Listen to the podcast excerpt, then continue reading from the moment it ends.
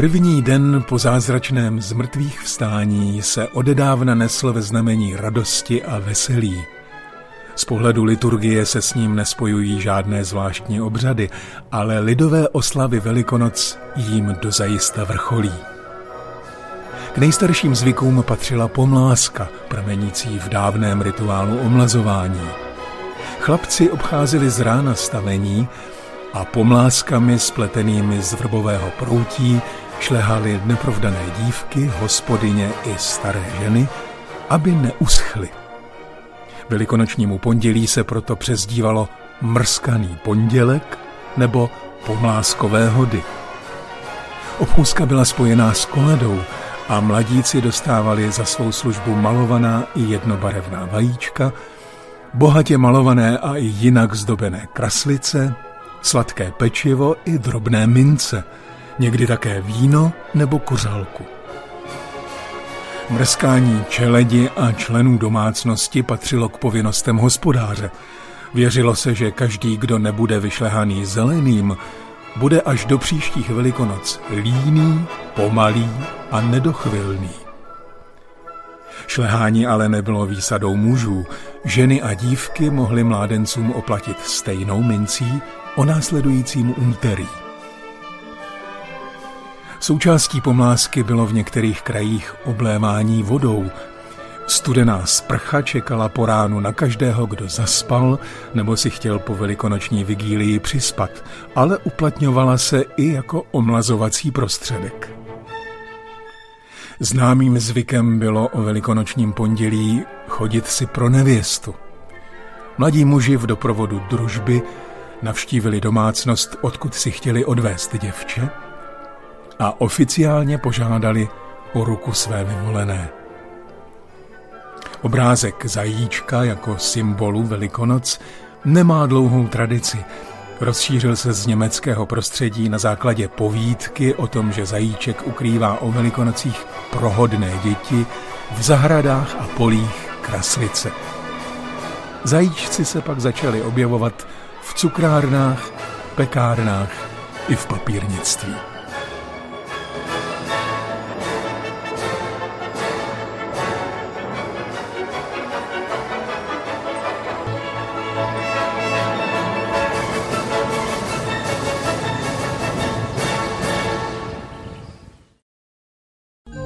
Marie stála venku před hrobem a plakala. Přitom se naklonila do hrobu a spatřila dva anděly v bílém rouchu, sedící na místě, kde předtím leželo Ježíšovo tělo.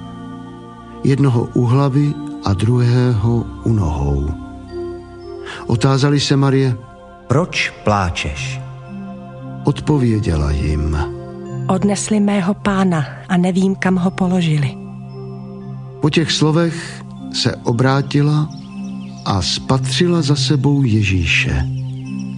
Ale nepoznala, že je to on. Ježíš jí řekl, proč pláčeš? Koho hledáš? V domění, že je to zahradník, mu odpověděla, Jestliže ty si jej, pane, odnesl, řekni mi, kam si ho položil a já pro něj půjdu. Ježíš jí řekl, Marie. Obrátila se a zvolala hebrejsky Rabuny. To znamená mistře. Ježíš jí řekl Nedotýkej se mne, dosud jsem nevystoupil k otci. Ale jdi k mým bratřím a pověs jim, že vystupuji k otci svému i otci vašemu a k Bohu svému i Bohu vašemu. Marie Magdalská šla k učedníkům a oznámila jim. Viděla jsem pána a toto mi řekl.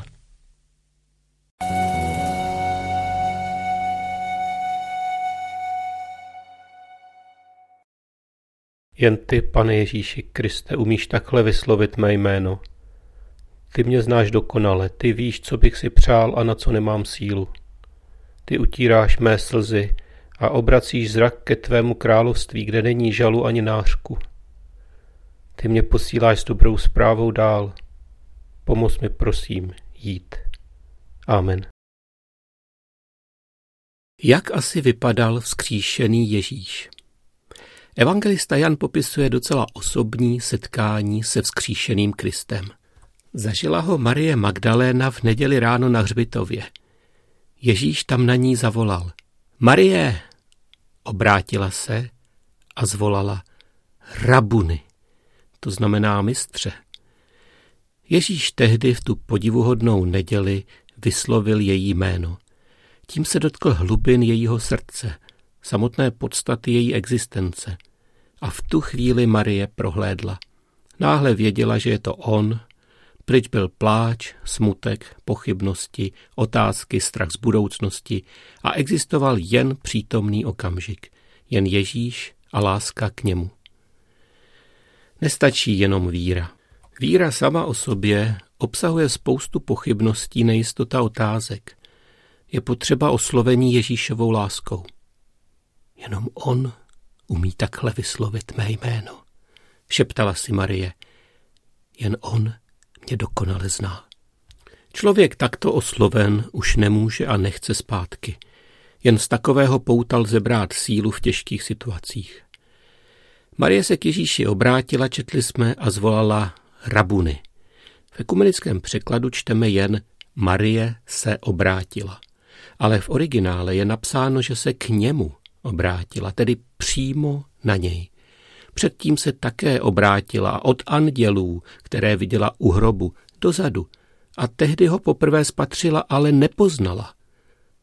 Viděla v něm jenom zahradníka.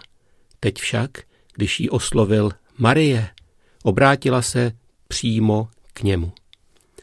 Boží oslovení je podmínkou k tomu, aby se mohl člověk skutečně obrátit. A to skutečně plné obrácení je obrácení se přímo k Ježíši. Marino zvolání rabuny je stupňovaná forma slova rabi. Rabi znamená učiteli, mistře nebo pane, ale rabuny je víc než jen učiteli. Je to osobnější než jen pane. Marie volá můj pane, můj učiteli, můj mistře. Můžeme domyslet mé všechno. Marie od svého mistra dostává úkol zvěstovat ostatním učedníkům, že je živý zvěstovat evangelium, radostnou zprávu o vzkříšení. Nemůže zůstat s ním na hřbitově, i když by chtěla. A tak pro lásku k Ježíši Ježíše opouští. On přeci ví nejlíp, co je třeba udělat. A tak ho poslechnu. Už nejsem sama. On je se mnou, i když bude trochu dál, ale jednou, jednou budeme zase spolu a ještě blíž a na věky a už se nebudeme muset loučit.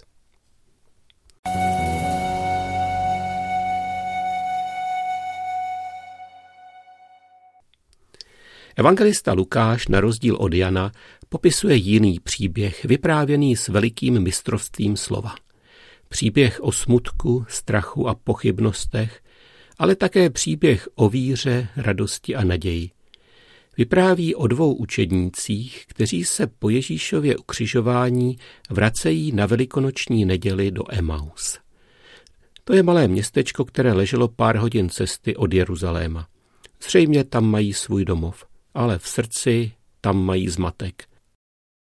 Téhož dne se dva z nich ubírali do vsi jménem Emaus, která je od Jeruzaléma vzdálena asi tři hodiny cesty, a rozmlouvali spolu o tom všem, co se událo. A jak to v řeči probírali, připojil se k ním sám Ježíš a šel s nimi. Ale něco jako by bránilo jejich očím, aby ho poznali. Řekl jim, O čem to spolu cestou rozmlouváte? Oni zůstali stát plní zármutku. Jeden z nich jménem Kleofáš mu odpověděl, Ty jsi asi jediný z Jeruzaléma, kdo neví, co se tam v těchto dnech stalo. On se jich zeptal, A co to bylo?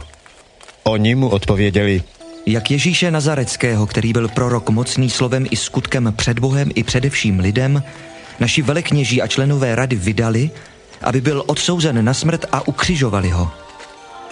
A my jsme doufali, že on je ten, který má vykoupit Izrael. Ale už je to dnes třetí den, co se to stalo. Ovšem některé z našich žen nás ohromily. Byli totiž z rána u hrobu a nenalezli jeho tělo. Přišli a vyprávěli, že měli i vidění andělů, kteří říkali, že je živ. Někteří z nás pak odešli k hrobu a shledali, že je to tak, jak ženy vypravovali.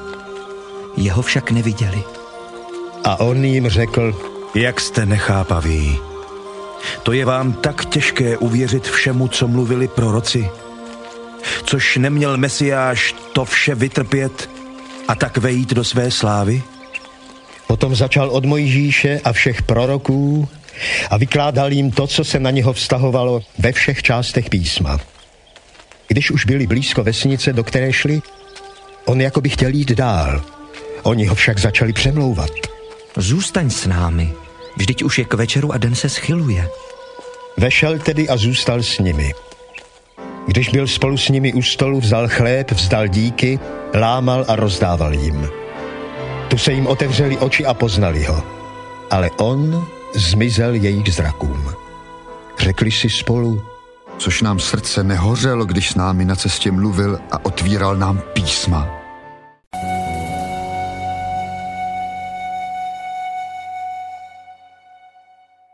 Jak to v řeči probírali, píše Lukáš, připojil se k ním sám Ježíš a šel s nimi. Ale něco, jako by bránilo jejich očím, aby ho poznali. Zvláštní, že? Ježíš je na blízku a přece nemusíme vědět, že je to on. Setkání se vzkříšeným Kristem a poznání, že je to on, je nakonec vždy boží milostí, kterou můžeme přijmout pouze vírou. Někteří lidé mohou být velmi blízko a přece neuvěří a nic ze slávy vzkříšení neprožijí. Ježíš se těm dvěma dá poznat pozoruhodným způsobem. Při lámání chleba. Po cestě spolu povídali, otvírali jim písma, jejich srdce hořela a když dorazili, pozvali ho ke svému stolu jako hosta. A tam se najednou on sám stal jejich hostitelem. Jako by byl najednou pánem domu, zahajuje večeři modlitbou díku vzdání, láme a rozdává chléb. Když byl s nimi u stolu, čteme, vzal chléb, vzdal díky, lámal a rozdával jim. Tu se jim otevřely oči a poznali ho. Poznali jej skrze symbol, poznali jej skrze tradici, kolorit, skrze něco, co pro něj bylo typické. Jak ten chléb lámal, jak podával kalich. Otevírají se jim oči a probouzí se zrak víry. Za tímto vyprávěním je nepochybně také zkušenost církve. Křesťané se od počátku setkávali s Ježíšem jako se vzkříšeným pánem právě při večeři páně. Při ní jej poznávali tak, jako nikde jinde. V praskotu rozlomeného nekvašeného chleba, ve vůni vína, ve způsobu podávání kalicha. Tam byl živý Kristus. Takhle to dělal jenom on.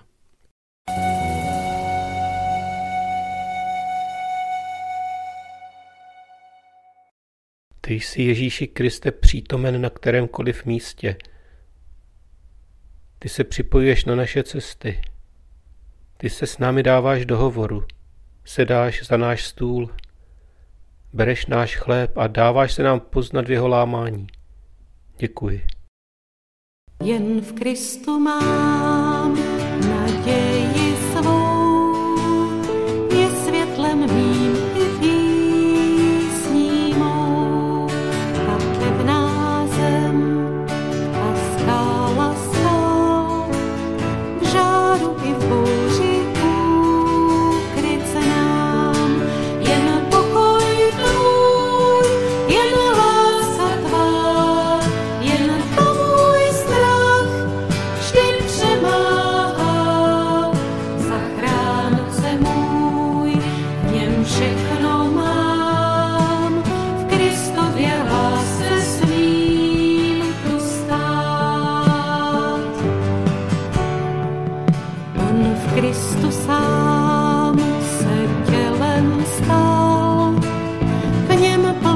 demagogia.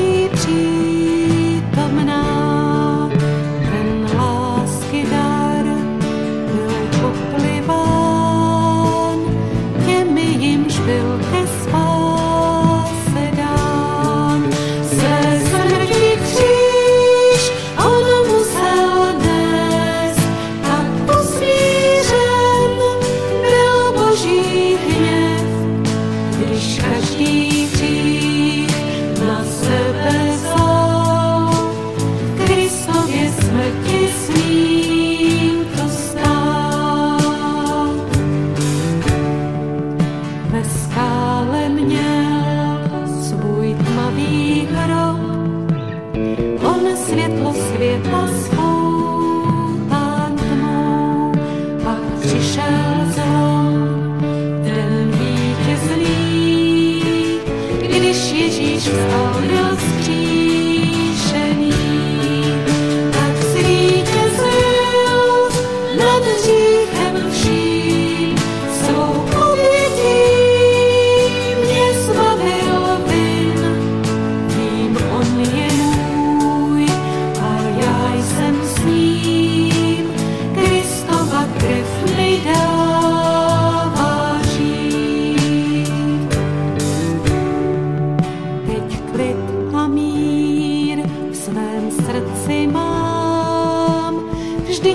mně Kristus vládne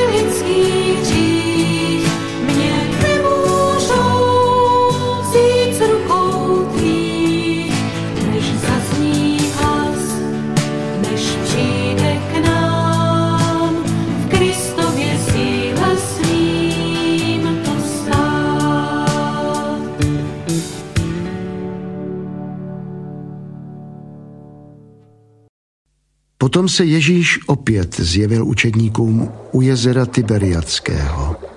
Stalo se to takto. Byli spolu Šimon Petr, Tomáš, jinak Didymos, Natanael z Kány Galilejské, synové Zebedeovi a ještě dva z jeho učedníků. Šimon Petr jim řekl, Jdu lovit ryby. odpověděli mu, I my půjdeme s tebou. Šli a vstoupili na loď. Té noci však nic neulovili. Když začalo svítat, stál Ježíš na břehu, ale učedníci nevěděli, že je to on. Ježíš jim řekl, Děti, nemáte něco k jídlu? odpověděli. Nemáme. Řekl jim, Hoďte síť na pravou stranu lodi. Tam ryby najdete. Hodili síť a nemohli ji ani utáhnout pro množství ryb. Onen učedník, kterého Ježíš miloval, řekl Petrovi, To je pán. Jakmile Šimon Petr uslyšel, že je to pán, přehodil si plášť, byl totiž svlečen, a brodil se k němu vodou. Ostatní učedníci přijeli na lodi, nebyli daleko od břehu, jen asi 200 loket a táhli za sebou síť s rybami.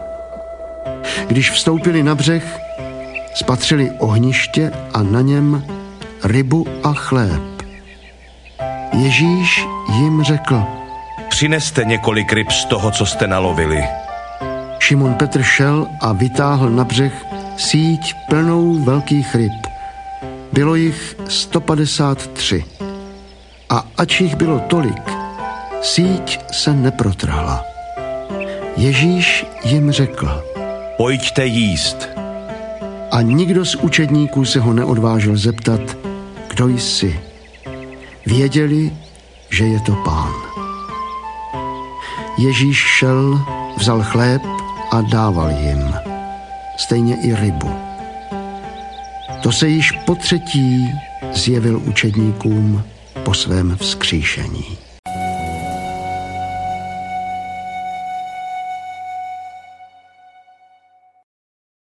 Děkuji ti, Ježíši, že se zajímáš i o mou práci, že ti není lhostejné, zda se mi daří nebo nedaří. Děkuji za tvé rady, za tvůj nadhled ze břehu, z druhé strany, než jsem já. Děkuji za nevyžádané rady, které mě ochotně dáváš, i když se neptám, i když si myslím, že všechno vím nejlíp. Ve tvé přítomnosti odkládám svou píchu a vyznávám svou lásku k tobě. S tebou chci zůstat a prosím, abys v duchu svatém zůstal i ty se mnou. Amen. A do třetice evangelista Jan popisuje ještě jedno setkání. Při práci. To se odehrává na břehu Tiberiadského moře. To je z Bible to staré známé jezero Genezarecké, kde se odehrálo tolik evangelijních příběhů. Je noc a dílo se nedaří. Kránu už jsou učedníci nešťastní a korunu všemu nasazuje neznámý muž, který na ně volá ze břehu. Hej, děti, nemáte něco k jídlu? Zkušení rybáři si v tu chvíli musí opravdu připadat jako děti, které nic neumí a nic nechytli. Ale když ho poslechnou a hodí sítě na druhou stranu lodi, tak najednou dosud marné úsilí přináší nečekaný úlovek. Učedníci poznávají živého Ježíše při své práci, ve svém zaměstnání, při rutinných úkolech. Poznávají ho ve chvíli, kdy se jim nedaří. Ve chvíli, kdy udělají ještě jednou to, co dělali celou noc a do čeho fakt už znovu nemají chuť. V situaci, kterou už s ním kdysi prožili. Poznávají ho podle jeho moci. On, kdysi lovení ryb, připodobnil ke službě. Je to vlastně jako práce s lidmi, řekl jim tehdy. Rybáři lidí. To byla teď jejich nová profese. Při ní teď znovu poznali vzkříšeného Krista. Jan vysvětluje, že pána poznali podle toho, co dělal, ne podle toho, jak vypadal. A ještě něco. Poznávají ho společně, při společné práci. Je to jeden z mnoha příkladů, kdy vidíme, jak je důležité žít život víry s bratry a sestrami. Vzájemně se podporují ve svém tušení, ve svém poznávání Ježíše. Jan napsal, Ježíš jim řekl, hoďte síť na pravou stranu tam ryby najdete. Hodili síť a nemohli ji ani utáhnout pro množství ryb. Onen učedník, kterého Ježíš miloval, řekl Petrovi, to je pán. Jakmile Šimon Petr uslyšel, že je to pán, brodil se k němu vodou. Učedníci nemají v tuto chvíli a ani později žádný vědecký důkaz Ježíšovy existence. A přesto ho poznávají z povahy událostí. A na břehu pak Ježíš bere chléb a dává jim najíst. Stejně i rybu. A bylo jim jako v ráji. Bylo jim jako v božím království. Lec kdo by klidně mohl říci, že žádný důkaz Ježíšova zmrtvých stání v evangelích vlastně není. Z právního pohledu by měl pravdu. Jako svědectví u soudu, že vzkříšení existuje, by tyto příběhy neobstály.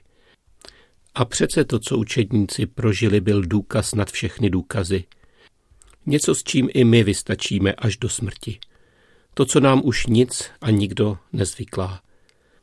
To, za co se učedníci v budoucnu nebudou rozpakovat položit svůj život. Vždyť důkazem není to, co má člověk před očima, ale to, co se mu vyryje na srdce.